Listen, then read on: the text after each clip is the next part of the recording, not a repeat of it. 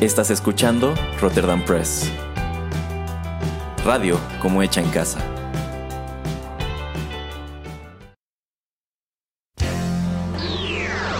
He-Man y los One Hit Wonders del universo. Yo soy Adam, príncipe de Eternia y defensor de los secretos del castillo Grayskull. Él es Pereira, mi más querido amigo. Fabulosos y secretos poderes me fueron otorgados el día en que levanté en alto mi espada mágica y dije, ¡Por el poder de Grayskull! ¡Ya tengo el poder!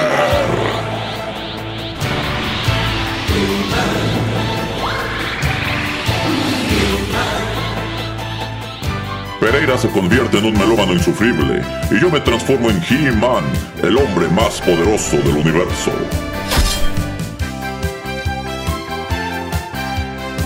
Solo tres seres comparten este secreto.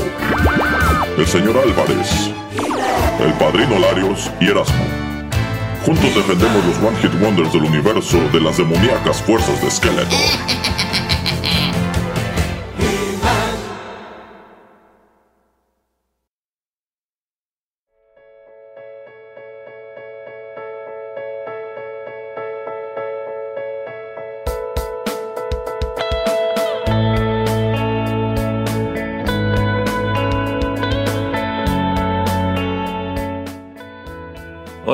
Amigos, qué gusto saludarlos una vez más a través de los micrófonos de Rotterdam Press y darles la bienvenida a otra emisión del programa favorito del señor Pereira, He-Man y los One Hit Wonders del universo. ¿Cómo le va, señor Pereira? El programa preferido, predilecto del señor Pereira es TechPili porque es productor, ejecutivo y diseñador y todo eso en ese programa. Este yo vengo aquí siempre eh, pues a mal, de mala gana porque la verdad el título del, no, no me gusta nada, así es que ni modo, ¿qué se le va a hacer? Aquí nada más quiero señalar que el señor Pereira lleva ya varios, varias semanas un poquito amargado porque al parecer no le gustó mucho esta nueva versión de Masters of the Universe que hizo Netflix. De hecho, yo sigo muy interesado en su comentario y, y no sabe, señor Pereira, cuántos mensajes recibimos en el correo Ah, electrónico de Rotterdam Press pidiéndonos el comentario del señor Pereira de esa serie. Lo siento, fans eh, de Rotterdam Press, no, eso no, no, no, no va a llegar, lo siento. Bueno, mínimo coméntenos esta otra que es de CGI y se ve horrible. Hay otra. Sí, sí, hay otra. Pero yo creo que es mejor hacer de cuenta que no. En fin, na- ya, señor Pereira, usted siempre metiendo sus He-Manes a este programa cuando no se trata de eso. bueno, hoy vamos a platicar de otro One Hit Wonder. La verdad, prácticamente desde que empezamos a hacer este programa, yo ya tenía a este en la mira, pero el señor Ah. Pereira se me adelantó. ¿De quiénes estaremos platicando hoy, señor Pereira? De la banda norteamericana llamada Boston. Así es, esta banda de rock que pues ya lleva más de 40 años activa. Esta es una banda con muchísima historia, pero hasta eso no tanta música como descubriremos un poco más adelante. Así que para ir calentando motores, señor Pereira, vayamos con su gran éxito.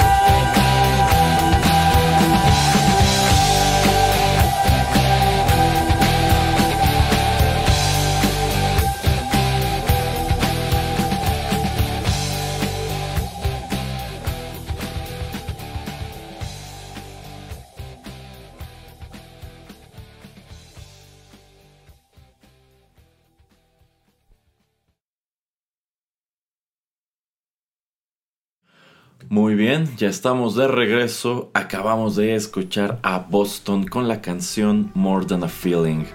Esto se desprende de su álbum debut titulado también Boston de 1976. Este álbum salió al mercado bajo el sello de Epic Records y yo creo que es importante señalar que esta canción es composición de Tom Scholz porque bueno, aquí nos encontramos con otra banda que ha tenido una historia de alineación un poquito turbulenta. De hecho, la historia de Boston yo creo que es complicada, entonces a ver si no decimos por ahí alguna burrada, señor Pereira. Pero bueno, antes de entrar de lleno con información y demás, platíquenos. ¿Por qué Boston? ¿Por qué More Than a Feeling? Eh, es una canción que yo creo que hemos escuchado bastante, ah, queramos o no, a través de los años. Y se ha escuchado a través de muchas series de televisión, películas. Eh, pero la razón o causa principal por que la traigo es porque en un episodio de Scrubs, eh, el, el janitor y Ted y Lloyd, Lloyd es el repartidor eh, el que trabaja tipo FedEx, Eh, están creando una, bueno, más bien es eh, janitor y Ted quieren crear una air band, una banda que toca los instrumentos al aire eh, y están reclutando a, a, pues a más miembros y terminan reclutando a Lloyd, que es el repartidor, como el baterista. Eh, según yo, el janitor es la guitarra eléctrica principal, Ted es el bajo. No, al revés, perdón, el janitor es el bajo y Ted es la guitarra principal. Y. Turk, Turkleton es el cantante principal. Ya. Eh, este es un episodio, eh, bueno, que sí, es muy, muy chido. Al final de la, mm, de la emisión de este episodio es cuando quien cantan la canción. Entonces por eso se me ocurrió, dije, ah, un momento, esta canción como que la conozco y sabiendo que es de Scrubs y es algo que también le gusta al señor Erasmo, dije, ah, pues, ¿por qué no? Ya, ya, ya veo. Pero bueno, más allá de que recordó esta canción por este episodio de Scrubs, eh, ¿qué tanto le gusta esta canción, señor Pereira? Eh, no es una canción que yo escuche mucho, pero yo creo que por lo mismo me, agrada. O sea, el riff que tiene, el coro, aunque Erasmo a veces se burle de él. Eh, pero, y también la letra, me gusta bastante. O sea, es una canción muy interesante. Y por eso yo digo que es algo que me parece muy, muy chido. Eh, se escucha así muy setentera este, este, este tipo de rock, este tipo de tipo rock balada. Eh, pero yo creo que si no la escuchas tan frecuentemente no es tan choteada y pues es agradable al, al oído. Ya, pero mm, a ver, más allá de esta canción, usted, antes de que nos pusiéramos a armar este programa, ¿conocía otra canción de Boston? No, no, la verdad no. No, yo tampoco. De hecho, bueno, eh, sí conocía esta canción, sí sabía quién la interpretaba y pues ubico más o menos a esta banda y sé que llevan muchísimos años activos. Bueno, en sí yo no sabía que seguí, que, que todavía estaban trabajando. Yo pensé que esta banda ya tenía rato que se había separado. Eh, pero pues sí, al parecer esta canción fue algo enorme en el año de su estreno. Y yo sé que allá afuera hay muchas personas que quizá escucharan este programa y dirían, Boston no es un One Hit Wonder.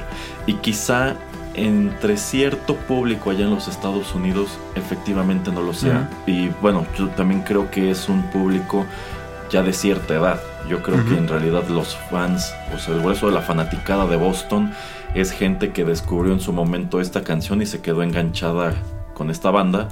Pero yo creo que a nivel internacional no hay otra cosa que se les haya escuchado eh, pues desde 1976 para, para acá. O sea, yo creo que en, en, un país como este, yo creo que en la radio mexicana, pues sí, seguimos escuchando More Than a Feeling, pero no tanto otras canciones. O si en realidad se han escuchado, yo creo que el grueso de la población no las identifica, no se acuerda de ellas o ni siquiera sabe que las toca pues esta misma banda. Entonces, eh, pues sí, como dije en el bloque introductorio, en vista de que en el programa anterior nos fuimos con un One Hit Wonder ochentero, pues igual yo traía esa inquietud, ¿no? Vamos a irnos un poco para atrás porque si empezamos con cosas un tanto recientes. Y una de esas bandas, una de esas canciones a las que yo les había puesto el ojo era precisamente a esta. Que aquí debo decir, nunca he sido muy fan de esta canción. Eh, conozco un número de curiosidades relacionadas con ella y en un momento les voy a compartir, yo creo que una de las más interesantes.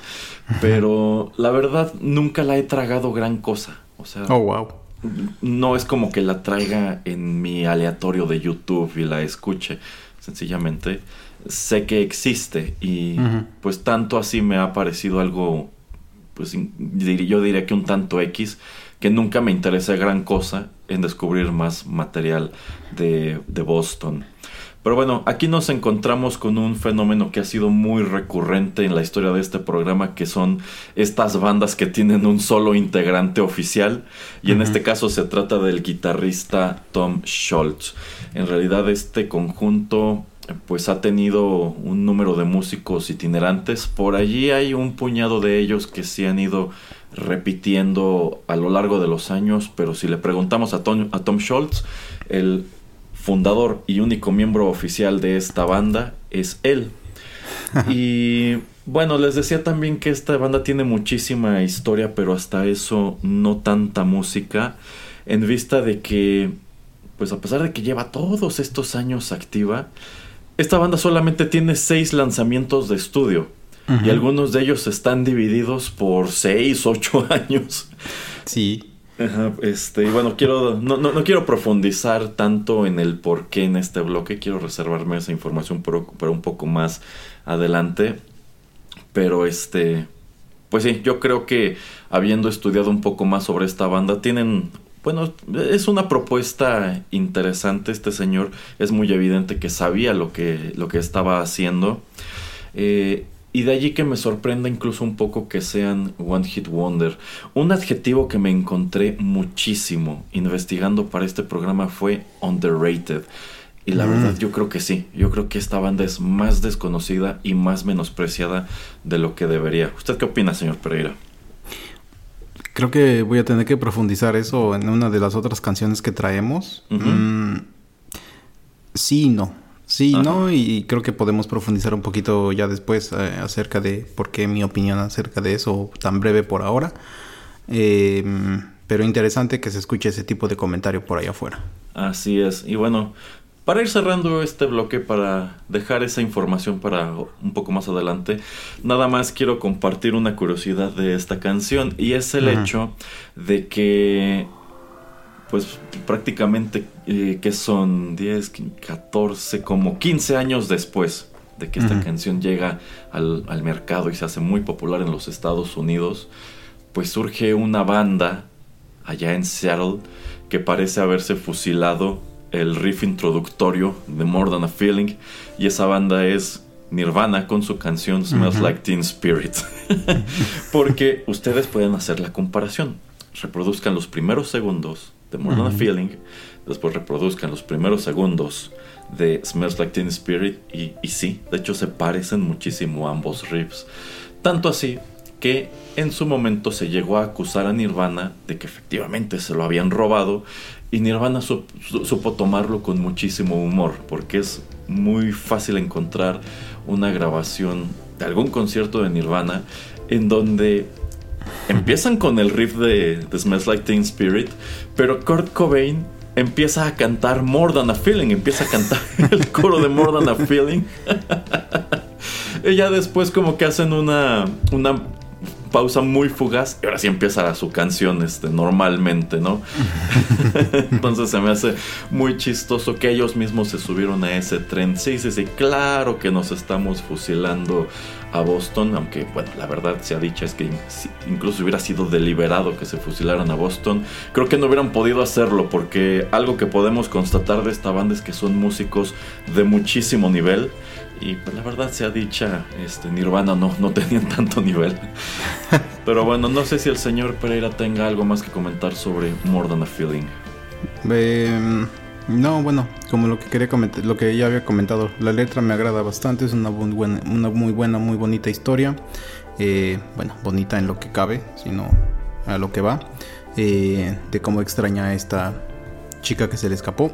Pero nada más quería preguntarle a Erasmo rápidamente si al tener que volverla a escuchar ahora como que si le, le agarraste un poquito más de cariño o si la volviste a despreciar. Eh, no, no, de hecho, esta vez me gustó más. Es que yo siempre he escuchado esta canción o en el radio o en la televisión. Y la verdad, nunca le había puesto atención pues, ni, al- ni a la música ni a la letra. Pero ahora que estuve repasándola varias veces, pues yo lo que constato es eso, que la verdad es una muy buena composición y que estos músicos traían nivel. O sea, esta, bueno, sí era una banda de garage, pero no era cualquier banda de garage. O sea, de entrada, cuando esta canción se hace popular, pues Tom Scholz no era un chavito de 15, 20 años. En sí ya era, ya era un señor, ya era un profesionista. Este es, este es un señor pues ya grande actualmente. Entonces, eh, me, pareció, me pareció interesante, yo sí la revaloré bastante. Muy bien. Sí, de hecho, Tom Scholz es un ingeniero del MIT.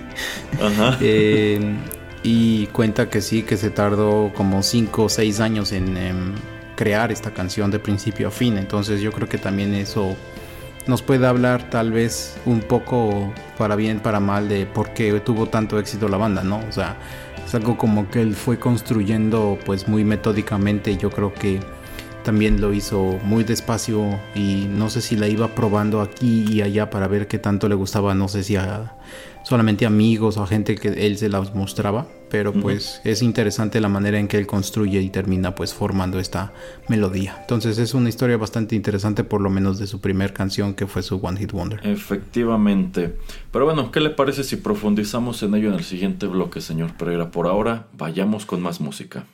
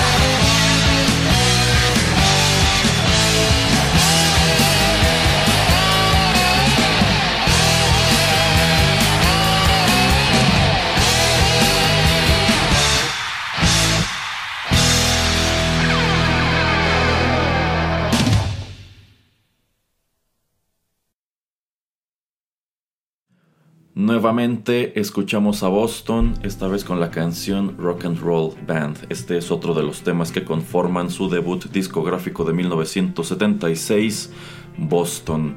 Aquí he de comentar algo que de hecho ya se me estaba pasando. Este no es uno de los sencillos que se haya desprendido de este disco. La verdad es que, bueno, pues fiel a la que suele ser la dinámica de este programa, dije, bueno, quiero rascar otra canción de este álbum. Pero la verdad me puse a escuchar los otros dos sencillos que salieron del mismo y no terminaron de convencerme tanto como, como esta canción. Incluso aquí debo decir que en vista de que para mí es una banda, o era una banda totalmente desconocida, sí me metí a buscar varias listas como de qué es lo mejor de Boston. Y encontré muy mencionada esta canción y dije, vale, vamos, vamos a incluirla. Y en este bloque, señor Pereira, ahora sí quiero que hablemos un poco de lo que fue la temprana y turbulenta historia de, de esta banda que, como ya dijimos en el bloque anterior, fue fundada a principios de los años 70 por Tom Schultz.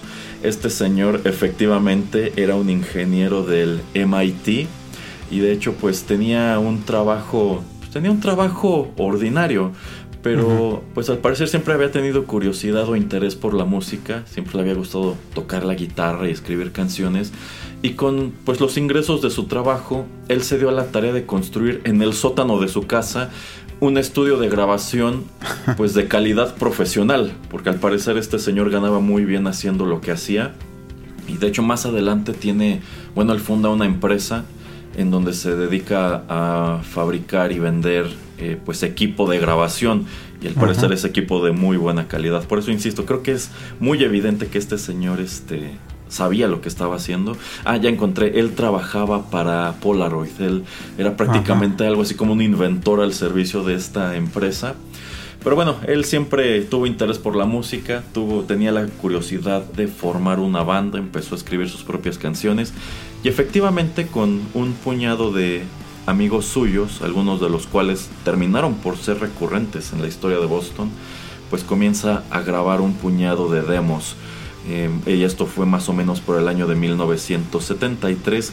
Y una de esas canciones que empezaron como, como demo, como, como, el temprano material de Boston, bueno, que en ese entonces la banda no tenía un nombre, este, era precisamente More Than a Feeling, aunque tenía otro título, creo que se llamaba Good Days o algo así. Eh, pero bueno, él graba estas demos y comienza a mandarlas a distintas discográficas a ver si les interesa. Pero en realidad a nadie le interesó. y pues estas canciones ellos se quedaron tocándolas de manera local en la ciudad de Boston porque efectivamente son de allí. Este y pues tenían aceptación entre el público, pero a pesar de eso, como que ninguna discográfica terminaba de aceptar su propuesta. Entonces, pues este señor como que se desencantó, eh, deshizo esta, esta banda que tenía, siguió trabajando para, para Polaroid. Sin embargo, pues tampoco se dio por vencido. Él siguió ya nos dijo el señor Pereira, como que llegar a esa versión definitiva de Mordon Feeling le tomó mucho tiempo. Bueno, él siguió regrabando y modificando. O sea, se ve que es una persona súper minuciosa. De hecho, yo lo veo y a mí me da la impresión que este señor debe tener hasta como TOC. Porque se ve como, se ve como un nerd de la vieja escuela. Entonces, eh, no lo sé. O sea, me da la impresión de que efectivamente es la clase de persona que trabaja así. Que pues como que graba sus canciones, las escucha, las comparte y como que sí se toma muy a pecho cualquier retroalimentación que reciba y las va trabajando, las va trabajando y las pule hasta que por fin quedan eh, como a él le parece que están bien, hasta que él está eh, eh, satisfecho. Pero bueno, él sencillamente no tenía suerte. O sea, yo creo que posteriormente cuando este álbum tiene mucho éxito, muchas personas en la industria de la música deben haberse dado de topes, de que probablemente les ofrecieron More Than a Feeling y no les pareció lo suficientemente buena. Pero, en fin, en realidad, pues el, éxito de Boston se debe más que nada a la casualidad. Este señor había contratado a una representante que igual estuvo moviendo su música, pero de nuevo, en ningún lado le abrían la puerta Y en una ocasión en que, pues, una ejecutiva de alguna, bueno, de, de- de la empresa que es dueña de Epic Records, eh, pues es- andaba de visita en algún estudio, pues haciendo alguna cosa, no sé. Eh, pues en el estudio estaban escuchando precisamente las demos de Tom Schultz. Y le pareció que, esa, que esas canciones estaban muy padres y preguntó, bueno, ¿y de quién es esto y cuándo va a salir? Y bueno, pues es de eh, alguien que andu- ha andado mandando cintas, pero en realidad no lo hemos firmado. Y fue tipo, ¿cómo que no lo han firmado? Esto está padrísimo. y se sorprendió mucho de- al descubrir que efectivamente estas canciones habían estado circulando en distintas discográficas y nadie las había comprado. Wow. Entonces decide pues aprovechar esa oportunidad porque considera que es material muy muy valioso y se le hace rarísimo que nadie se haya dado cuenta y decide firmar a, a Tom Schultz, quien en ese punto no tenía una banda realmente, seguía trabajando en el estudio que construyó en el sótano de su casa. Por eso digo que sí es una banda de, de sótano o de garage, pero tampoco tanto así como, como estos chavitos que empiezan tocando con instrumentos súper baratos, ¿no? Eh, y bueno, eh, una de las primeras cláusulas que le ponen a Tom Schultz para terminar de firmarlo es que pues él necesita demostrar que estas canciones pueden reproducirse en vivo, porque estamos hablando que era esta época en donde las bandas aún vivían de las ventas de sus discos, pero también vivían de las giras.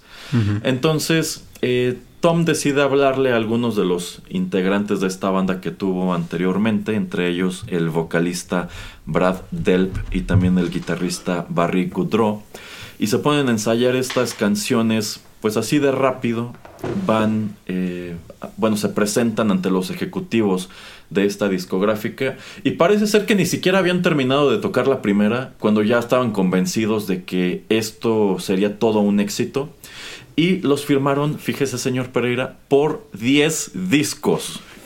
Wow. Y si estamos diciendo que al día de hoy esta banda solamente tiene 6, bueno, les deben. esto nos da una idea de por qué sucedieron cosas que sucederían un poco más adelante. Pero bueno, eh, la discográfica prácticamente les dice, está muy padre su propuesta, queremos que armen un disco, queremos que vuelvan a grabar pues con un poco más de calidad todo este material y vamos a lanzarlo al mercado. Y efectivamente, cuando salió al mercado, More Than a Feeling se convierte en un tremendo éxito. Y bueno, está la reputación de esa canción y de este disco que durante mucho tiempo se sostuvo como el debut discográfico más vendido de todos los tiempos. Creo que prácticamente hasta que debuta Guns N' Roses con Appetite for Destruction. Creo que son Wow. ellos quienes los destronan, pero este sencillo de More Than a Feeling y este disco en general se vendió como pan caliente allá en los Estados Unidos, si bien en realidad pues a nivel internacional y yo creo que conforme ha pasado el tiempo la canción que perduró del mismo fue More Than a Feeling. ¿Qué le parece todo esto, señor Pereira? No, qué buena historia. Una historia que la resume así todo lo que ha sucedido con esta banda, eh, pues ahora, eh, al principio de... Ahora sí que a sus inicios, al principio de pues su carrera musical y, y pues eso que dices, ¿no? De que tienen... Habían firmado por 10 álbums y nada más tienen 6, entonces no sé si sigan con la misma con el mismo sello discográfico, pero pues sí, sí pues yo creo que ya se les ha de haber acabado el dinero. no, bueno, o sea, e- ese asunto con la discográfica que los firmó por 10 discos quiero que lo abordemos en el siguiente en el siguiente bloque, pero insisto, esta banda tiene una historia muy complicada y muy turbulenta. Este señor Tom Scholz ha tenido su buena dosis de, de pleitos legales y han sido ese tipo de pleitos que se extienden durante años y años y se ha peleado con medio mundo y hay mucha gente en esta industria que no quisiera volver a trabajar con él, pero igual al mismo tiempo como que todo mundo está consciente de que es una persona pues muy talentosa, pero yo creo que pues precisamente por su manera de trabajar debe ser pues muy complicado. Insisto, a mí se me figura que debe ser una persona asquerosamente perfeccionista y bueno, yo creo que el hecho de que sea un ingeniero egresado del MIT debe contribuir un poco a ello. ¿Qué le parece Rock and Roll Band, señor Pereira? Y Pues para mí es una canción que claramente se escucha de los 70 ¿no? O sea, si la comparo con música que estaba más o menos en esa misma época, eh, creando otras agrupaciones tipo eh, Journey, tipo Styx, Rush o Chicago, siento como que es ese tipo de rock and roll que podríamos escuchar de la época. Mm, No es algo para mí que sobresalga, pero pues es un rock de esos que yo creo que si tú eras un joven adolescente en ese entonces es algo que pues te agradaba escuchar. Siendo esto una de las canciones que venían integradas en, en su primer álbum, pues yo creo que eh, no era una mala escucha. De hecho me puse a escuchar todo este primer disco antes de, grabar esta emisión.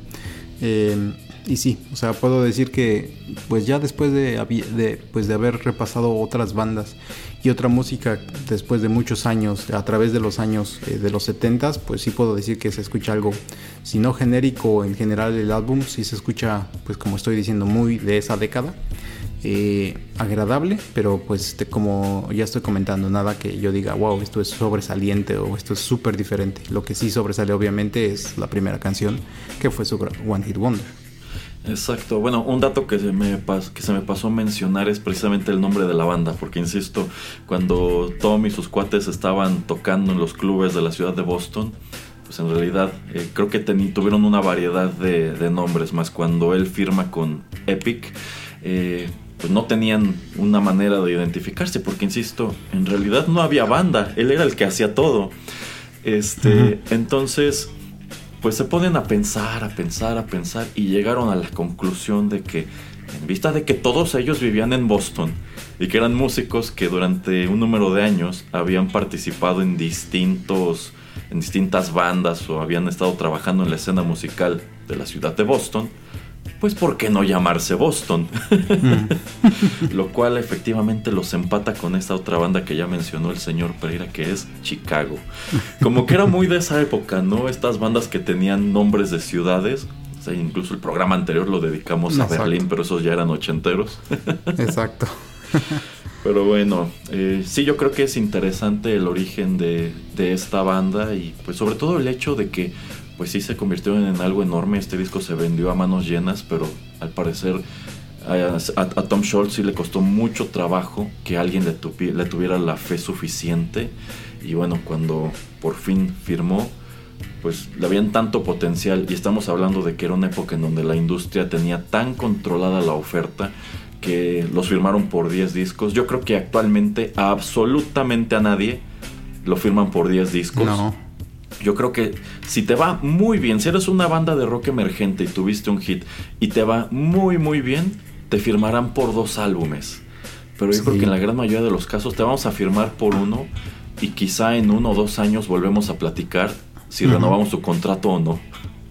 Sí, sí, de hecho ya el, el riesgo es bastante grande y pues como el- los gustos de la gente cambian muy rápido hoy en día, eh, pues no, no es negocio para las discográficas tener a, alguien amarrado 2, 3, 4, 5 álbums porque pues no saben si a la gente les van a seguir gustando o si van a seguir eh, pues siendo entre comillas relevantes, ¿no? Entonces es muy interesante cómo en ese entonces eh, apostaban grande por eh, pues ciertos grupos, ciertas bandas, ciertos artistas y hoy en día pues eso ha cambiado bastante.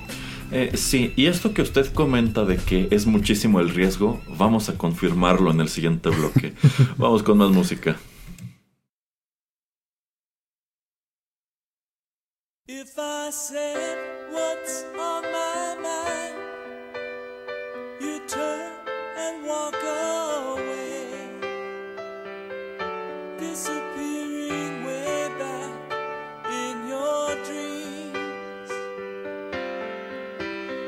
so hard to be unkind, so easy just to say that everything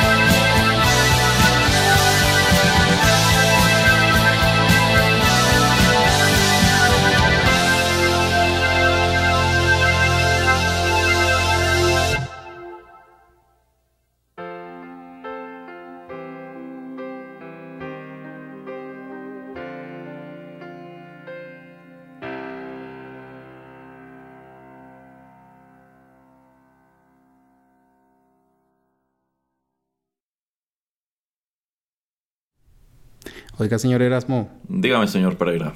¿por qué acaba de meter una canción de Queen aquí en el programa? Ah, caray, como que una canción de Queen. ¿No? A mí me parece esta canción mucho de Queen.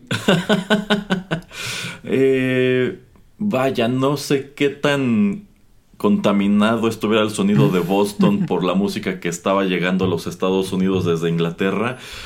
Pero sí, ahora que usted lo menciona, quizá con otra voz. Bueno, o sea, sí, yo, yo sí puedo es- es- visualizar a Freddie Mercury cantando esto. pero no lo había pensado realmente.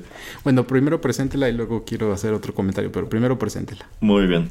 Esto que acabamos de escuchar se tituló A Man I'll Never Be. Esto se desprende del segundo lanzamiento de estudio de Boston, Don't Look Back, de 1978, que también llegó al mercado, por supuesto, de la mano de Epic Records. A ver, señor Pereira, continúe con su comentario. Pues es que se escucha, ¿no? Como este tipo de power ballad que eh, pues eh, empieza con el piano y que yo creo que ese tipo de agrupaciones en ese entonces estaban haciendo, ¿no? Entonces yo por eso como que lo empato mucho con eh, como pues a- empieza, empiezan o empezaban algunas de las canciones de Queen. Y si me apuras tantito y con alguien más que viene de ahí de la Gran Bretaña, pues también lo empataría con eh, un poco de la música que hacía Elton John en ese entonces. Entonces por eso como que me suena más eh, Brit rock pop que a algo que hubiera hecho una banda americana. Efectivamente, y bueno, A Man I'll Never Be fue el segundo sencillo que se desprendió de este álbum. Eh, esta efectivamente es una balada, las dos canciones que escuchamos antes pues son un poco más upbeat, pero aquí debo decir que igual estuve rascando en este disco para elegir algo en específico y pues estaba entre los primeros dos sencillos que fueron eh, igual la homónima Don't Look Back y esta y debo decir que me gustó un poco más esta. De hecho debo decir que esta canción sí me gustó bastante. Eh, y de nuevo es otra de esas que al momento de rascar en los cajones de comentarios decía underrated, underrated, underrated. Pero bueno, ya llegaremos a ese punto. Les decía en el bloque anterior que Epic firmó a Boston hacia 1976 por un total de 10 álbumes. Y dos años después encontramos esta secuela que, bueno, para los estándares de esta banda, hablar, bueno, decir que se tardaron dos años en sacarlo, es decir, que se tardaron muy poco. Y es que aquí es muy importante comentar lo que sucedió después de que Boston coloca su debut discográfico en el mercado. Bueno, pues ya sabemos, esto empieza a sonar en el radio y por supuesto que la discográfica está esperando que la banda se embarque en una gran gira para promoverlo y para hacerles más dinero. Pero sucede que a Tom Schultz no le gusta para nada esta cuestión de andar de gira. Le parece muy molesto estar viajando cargando todo este equipo y todas las noches estar tocando las mismas canciones. Y bueno, él siente que se está repitiendo, siente que es algo muy monótono, muy desagradable. Y más allá de eso, eh, bueno, no sé realmente muy bien cómo haya negociado él este lanzamiento, pero algo que él llegó a comentar es que a él no le parecía que otras personas se estuvieran haciendo asquerosamente ricas con su trabajo. Y bueno, en general él queda muy muy desencantado de toda, de toda esta experiencia, tanto así que llegó a declarar en su momento que probablemente se retiraría de la música y nunca más volvería a coger una guitarra. Pero bueno, esa es una amenaza que no cumplió. Yo creo que es una amenaza que no cumplió porque legalmente estaba obligado a darle a este sello otros nueve álbumes de estudio. Entonces, qué chistoso, ¿no? O sea, no me gustó, ya no quiero, ups, estoy obligado a hacerlo. Mm. Y bueno, eh, efectivamente la discográfica comienza a presionarlo para que escriba más canciones y presenten otro disco.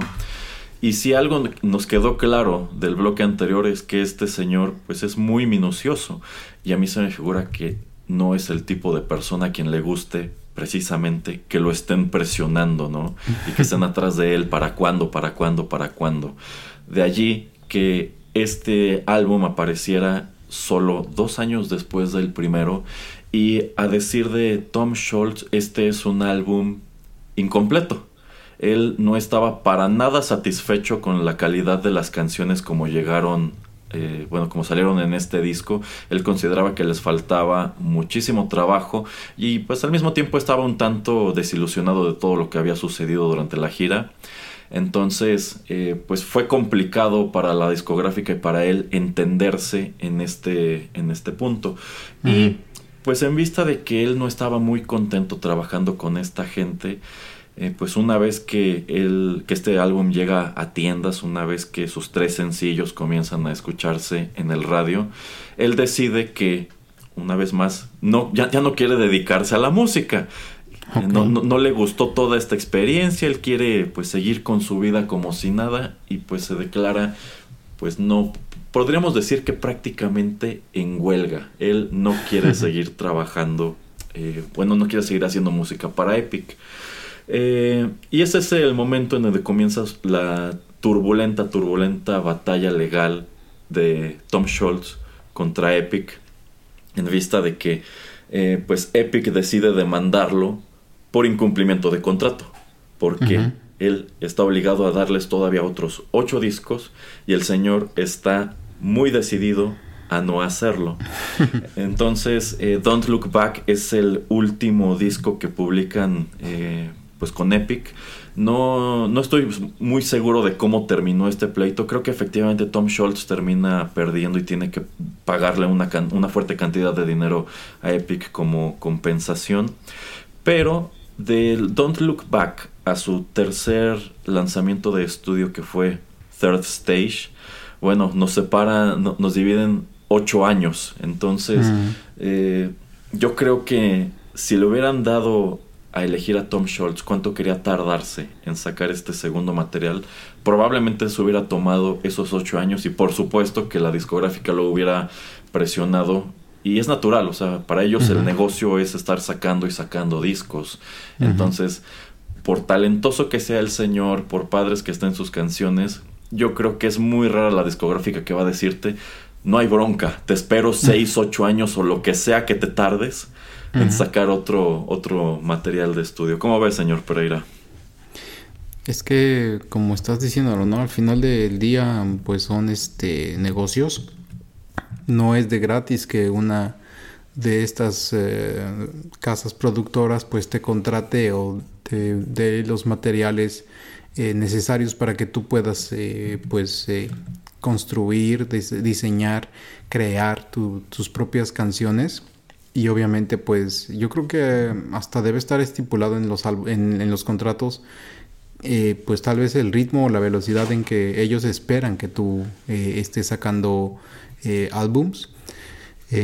como ya comenté señor Erasmo, pues los sellos discográficos sacan el dinero de hacer discos y venderlos, o más lo hacían en los 70s, y las bandas pues sacaban dinero inicialmente de hacer estos contratos, de firmar, y, y, encima de esto pues hacer tour porque ahí es donde pues generan más dinero. Entonces eh, por eso también se me hace muy interesante y muy extraño no que como que no le gustaba tanto ir, de gira pero pues entonces de qué iba a ganar eh, de qué iba a vivir o cómo se iba a volver a hacer eh, cómo se iba a ser más famoso cómo iba a haber más reconocimiento del público en general en, en varias ciudades sobre todo en Estados Unidos si era una banda que nada más tenía un primer álbum. Eh, y pues en esta manera en que los describe el señor Erasmo, yo tengo que darle un poquito la razón al sello discográfico en que pues es que nada más tienes un disco, o sea, tienes que sacar más material para que la gente te conozca, para que vaya a tu concierto, para que tú mismo tengas más canciones que puedas, este, pues, tocar eh, y que la gente vaya y disfrute lo que estás haciendo, ¿no? Entonces, pues, muy interesante. Y obviamente esto de que dice el señor Erasmo también de que Tom Schultz eh, pues quería más tiempo para refinar estas canciones. Supongo que en ese entonces era muy difícil volver a regrabar un álbum que ya habías sacado, pero pues yo digo que ok, pues ya grabé, eh, ya grabé mi primer álbum. Eh, hay una discográfica que está apostando por mí. sobre todo pues si estaba él mandando copias y copias y copias de sus demos, yo digo que de una manera de agradecer que alguien te firme es, ok, los primeros dos, tres álbums los voy a hacer a tu ritmo y los siguientes, pues, ok, vamos a sentarnos y vamos a hacer algo que me convenga a mí o a las dos partes. Eso es lo que yo esperaría, la verdad.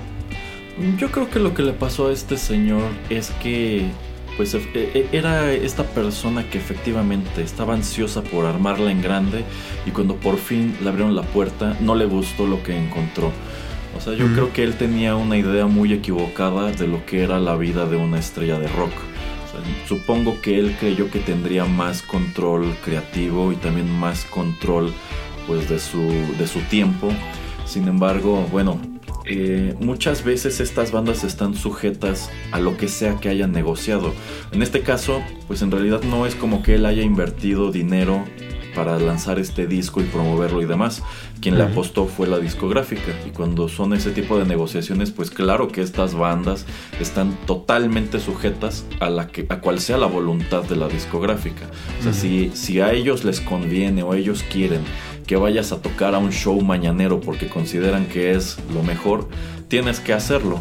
Eh, realmente estas bandas que tienen control creativo pues de su música y de y que tienen control de sus giras y demás, pues son bandas que por lo regular pues son muy son totalmente independientes, o sea, ellos mismos producen sus discos, ellos mismos negocian sus giras, entonces ellos sí pueden darse el lujo de decir me voy a tardar tanto tiempo entre disco y disco, ¿no? O voy a hacer gira eh, nada más por Estados Unidos, o me están ofreciendo esta ciudad, pero no me parece un buen venue, así que no lo voy a aceptar. Pero en este caso supongo que como él estaba sujeto a cualquiera que fuera la voluntad de la discográfica, pues supongo que si le decían, ¿sabes qué? Vas a tocar esta semana eh, siete días seguidos y pues prácticamente terminando un concierto te subes a un camión y córrele porque te están esperando en el siguiente pueblo, pues ni modo, ¿qué se le va a hacer? Entonces, quizá pues por inexperiencia no supo negociar muy bien los términos de,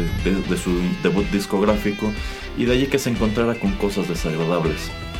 Pero bueno, o sea, queda, per- persiste como una curiosidad, ¿no? O sea, otro de estos rockeros a quienes pues se les concede llevar este tipo de vida y al final del día como que no les gustó gran cosa. Sí, sí, que también ya hemos traído un poco de eso aquí en, en este programa. Pues Sí, sí, o sea, yo creo que algo interesante de este ejercicio hasta ahora es que sí hay un número de elementos en común que se van repitiendo, como que son bandas de uno o dos miembros oficiales, bandas que cambian de alineación de manera recurrente, bandas que suelen ser un poquito problemáticas o que sencillamente ya no les gustó lo que encontraron, etcétera. Entonces, eh, digamos que esto, hasta sin proponérnoslo, ha sido una especie de, de estudio del fenómeno de los One Hit Wonder, ¿no? Sí, exactamente. Pero bueno, ya para entrar en la recta final de este programa, señor Pereira, vayamos con la cuarta y última canción de nuestro episodio.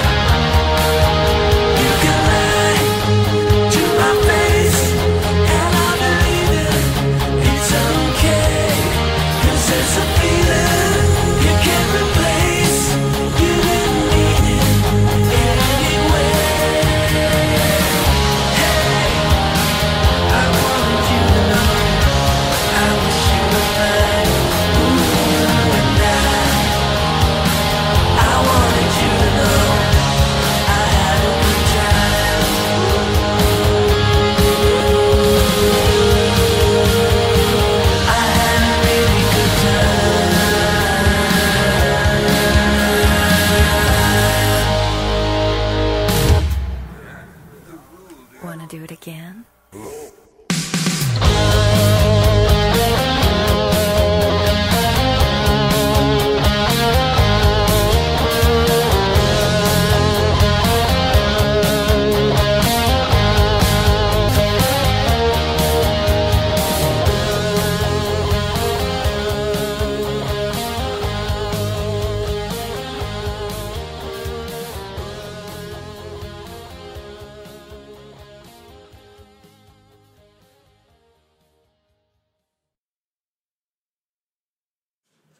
Y ya para terminar, acabamos de escuchar a Boston con la canción I Had a Good Time. Esto se desprende de su álbum del año 2002, Corporate America, y este llegó al mercado bajo el sello de Artemis Records.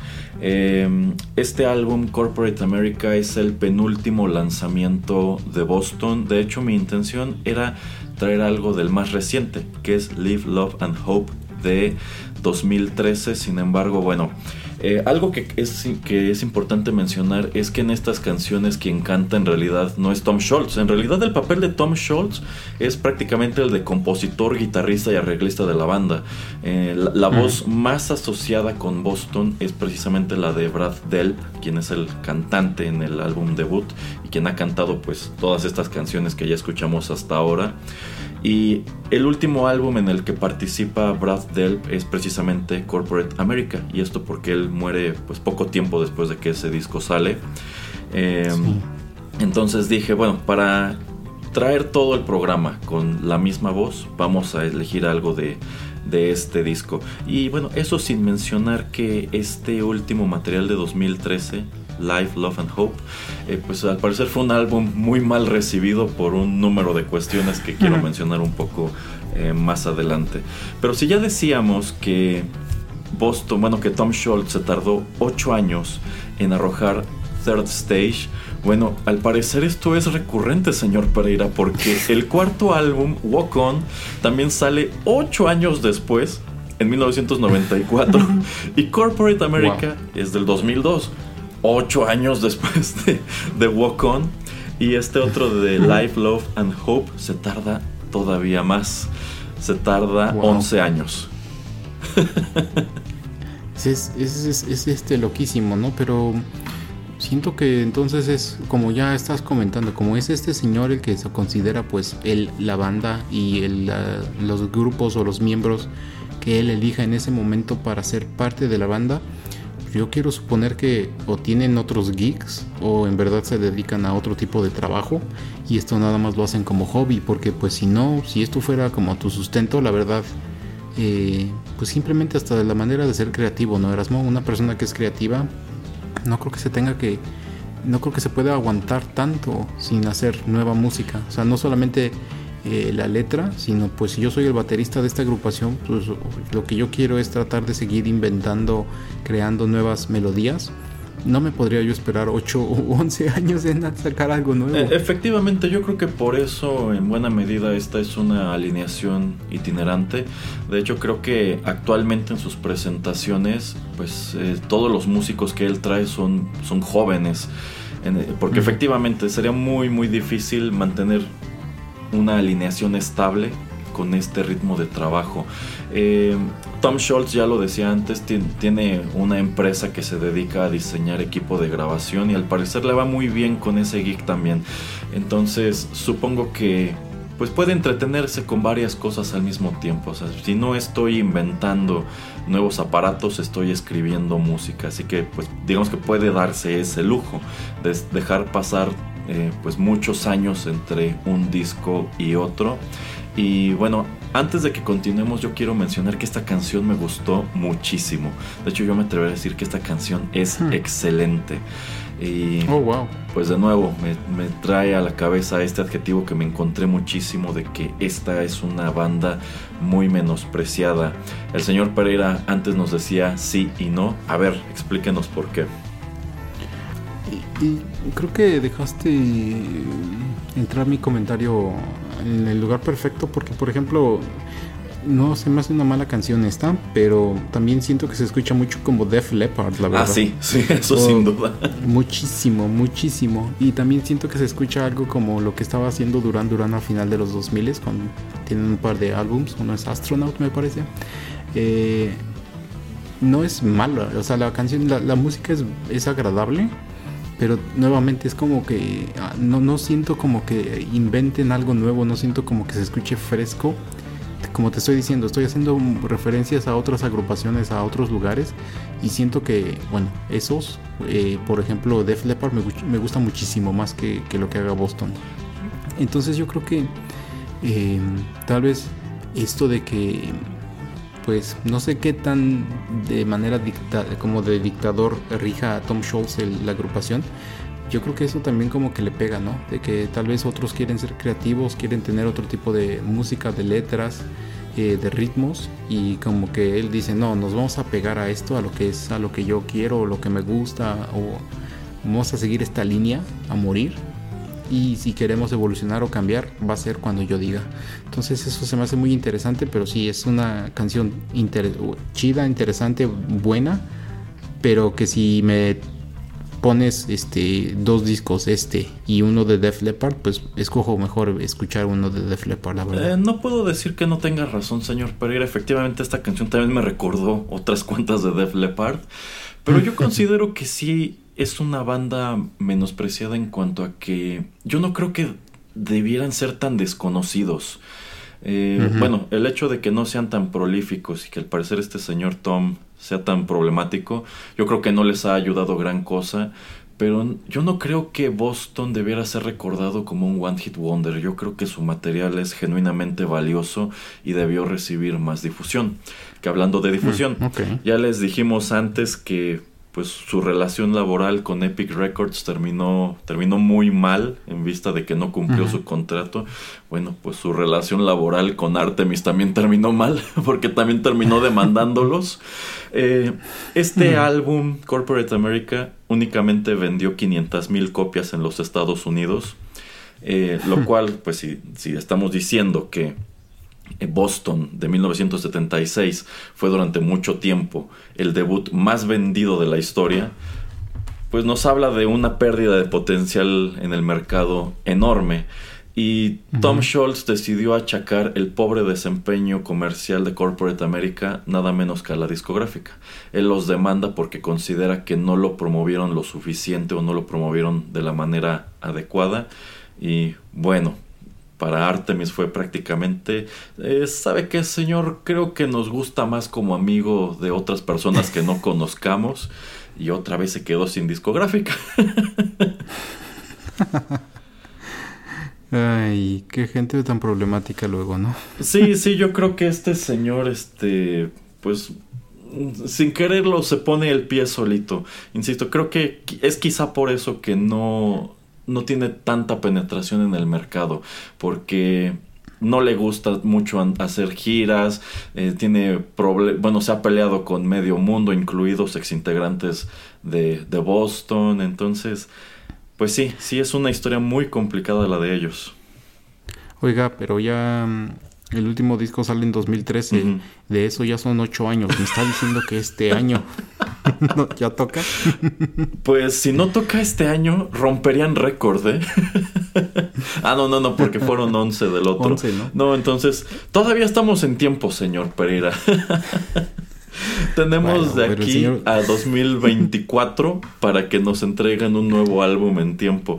Pero fíjese, le, le decía antes, este lanzamiento más reciente, Life, Love and Hope, eh, fue muy mal recibido porque en realidad no es como que Tom Schultz se hubiera puesto a escribir un montón de canciones entre 2002 y 2013.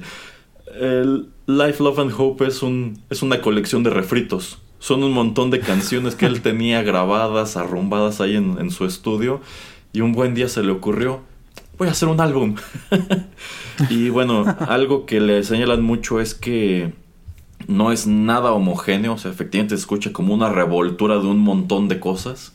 De allí que, pues, eh, es el, en, en realidad es el único álbum de, de estudio de Boston que ha tenido una mala crítica. O sea, todos los demás incluso si no han sido comercialmente exitosos, sí generan buenos comentarios, pero ese en específico no.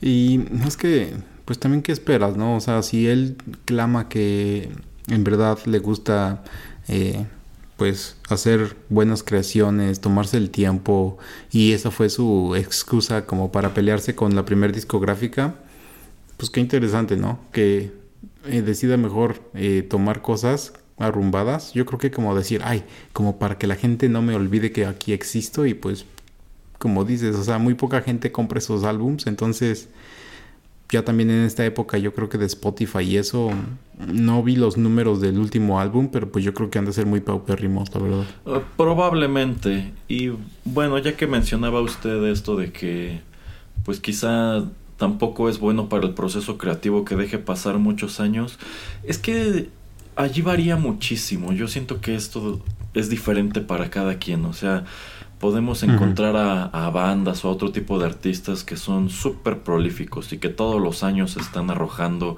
algo nuevo, pero podemos encontrar actos como este que dejan pasar muchísimo tiempo entre un proyecto y otro, del mismo modo que, por ejemplo, si nos vamos, si nos brincamos al cine, Daniel Day-Lewis es un actor súper reconocido, pero la verdad uh -huh. es que su filmografía lo, la, la, cuentas con los dedos de las dos manos, o sea, es súper selectivo. Sí. Y pues no es como que alguien esté juzgando que es potencial desperdiciado o, o, que se está dando sus ínfulas de vivo. O sea, para él funciona, pero es, es algo que para otro actor probablemente no funcionaría del mismo modo. No lo sé, quizá quizá este señor lo que siempre este señor Tom Scholz lo que siempre necesitó fue alguien que efectivamente lo estuviera empujando así de tienes que darte prisa o es que si te quedas si te quedas trabajando tantos años en las mismas canciones va a llegar el año 2002 y te vas a seguir escuchando como Def Leppard en los 80 que ahí nada más este un comentario que yo quería preguntarle Ajá.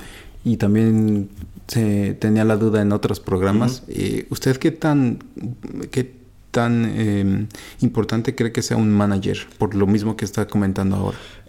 Híjole, eh, depende. O sea, Tener creo, un creo buen que manager, es importante obviamente. en algunos casos, pero es que esta industria también está llena de historias de managers que hacen unas cosas horribles y terminan desfalcando uh -huh. o transando a sus clientes, ¿no? Entonces, uh -huh. yo creo que yo creo que hay bandas que efectivamente se acercan a un manager para que los comience a promover y en ocasiones solamente es cuestión de que encuentren al correcto, de que encuentren a la persona que tiene las conexiones. Oye, yo te puedo meter en este foro, yo te puedo meter en esta discográfica, yo te puedo meter en este programa de televisión. Y siento uh -huh. que también hay bandas que si no son más exitosas es también porque quizá no tienen la administración adecuada. O sea, quizá tiene una persona que pues tiene muchos clientes y son tantos que en realidad termina por no ponerle atención a ninguno de ellos.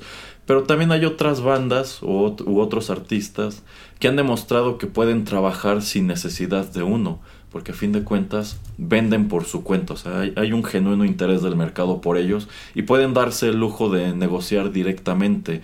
Yo creo que también depende mucho de qué tanto trabajo estén dispuestos a poner ellos, porque, bueno, si hablamos de construir una gira, eso es muchísimo trabajo y tienen que estar constantemente sí. comunicándose con venios, con promotores y demás. Uh -huh, este, uh -huh. Entonces, pues quizá hay músicos que no están dispuestos a invertir todo ese tiempo y prefieren contratar a alguien más que se encargue de eso y luego te terminan tocando en lugares horribles que ni siquiera conocen. este yo creo que muchas bandas deben verlos como un mal como un mal necesario. Yo creo que solamente aquellas que se las han apañado para hacer mucho dinero aquellas que se venden solas o aquellas que no tienen inconveniente con hacer todo este tipo de negociaciones son las que pueden darse el lujo de no tener un manager. ¿Usted cree que uh -huh. sí es muy necesario o no? Comparto lo que estás comentando de que en muchas ocasiones son uh, muy muy um, aborazados, eh, no dirigen bien al artista, pero yo siento que son más los managers buenos o son más los managers que quieren en verdad impulsarte, eh, llevarte por buen camino, hacer que tengas éxito, porque obviamente pues eso también se refleja en ellos. Em, y bueno, entonces yo esperaría que un manager también pues fuera eh, bastante directo contigo, que fuera frente a frente contigo, con, con el líder de la banda o más bien con todos y decirles pues saben que esta es la dirección que tenemos que tomar y si no la quieren tomar pues me largo porque eh, yo creo tanto en ustedes que necesitamos eh, hacer esto X, Y o Z y pues si ustedes van a tirar la flojera o si no van a tratar de cambiar un poco o de ser un poco más profesionales, pues la verdad mejor me voy. A que tengas a otros managers que, ah, pues es que a mí, no sé, eh, mi baterista le gusta tomar mucho, mucho alcohol, entonces siempre tengo que tenerle súper así atascado de alcohol. Al bajista le gustan los cigarros y al cantante le gustan las drogas. Entonces, pues a todos les consigo lo que quieran no, para mí eso no es un buen manager. Entonces, para mí un buen manager es, ¿sabes qué? Tienen ustedes ese tipo de adicciones, digamos. Vamos a tratar de controlarlos, vamos a tratar de pues que ustedes se diviertan, que les guste lo que están haciendo, pero pues mantenerlo profesional y mantenerlo en un nivel que lo puedan controlar, ¿no? Entonces, eso también de tener muchos egos y mucha gente en, un, en una agrupación también es muy, muy difícil a veces. Eh, y bueno, pues sí, tenemos entonces muchos casos de buenos managers y de malos managers. Y yo creo que podemos juntar, yo creo, Erasmo, en alguna nueva emisión especial. Así casos o cosas así chistosas o interesantes que hayamos escuchado de algunos managers, de algunas agrupaciones o de algunas personas y traerlo en una emisión especial. Ya rugió, señor Pereira, muy bien. Entonces, eh, nos lo llevamos de tarea. Me, agrada la temática. Vamos a buscar casos, eh, digamos, de buenos managers con malos clientes y viceversa. Buenas bandas con malos managers. Pero bueno, por ahora creo que ya dijimos lo suficiente sobre, sobre Boston. No sé si tenga usted alguna última reflexión. Eh, el último que quiero decir es que los Cool Cats don't just rock together, they roll together. Muy bien, señor Pereira. Bueno, pues es con esta profundísima reflexión que él trae a nuestros micrófonos que llegamos al final de esta nueva emisión de He-Man y los One Hit Wonder del universo. Esperamos que les haya gustado. Si la disfrutaron, no dejen de compartir este programa. Y les recuerdo que todo nuestro catálogo está disponible, está disponible de manera gratuita en SoundCloud y que también pueden suscribirse a los contenidos de nuestro podcast en aplicaciones como iTunes, Spotify, Tuning Radio, Castbox, iBox y bueno, prácticamente todas las apps de podcast disponibles para sus dispositivos móviles. Muchísimas gracias por la sintonía. Los saludan a través de estos micrófonos Juanito Pereira y Erasmo. Y ya lo saben, los estamos esperando en los nuevos contenidos de Rotterdam Press. Hasta la próxima. Bye.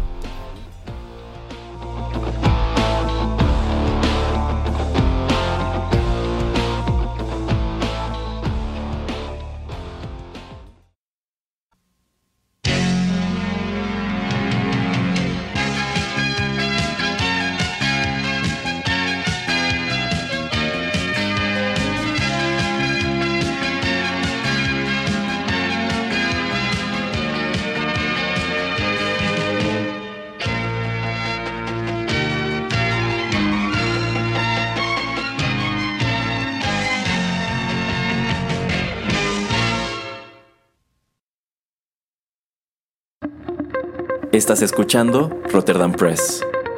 Radio como hecha en casa.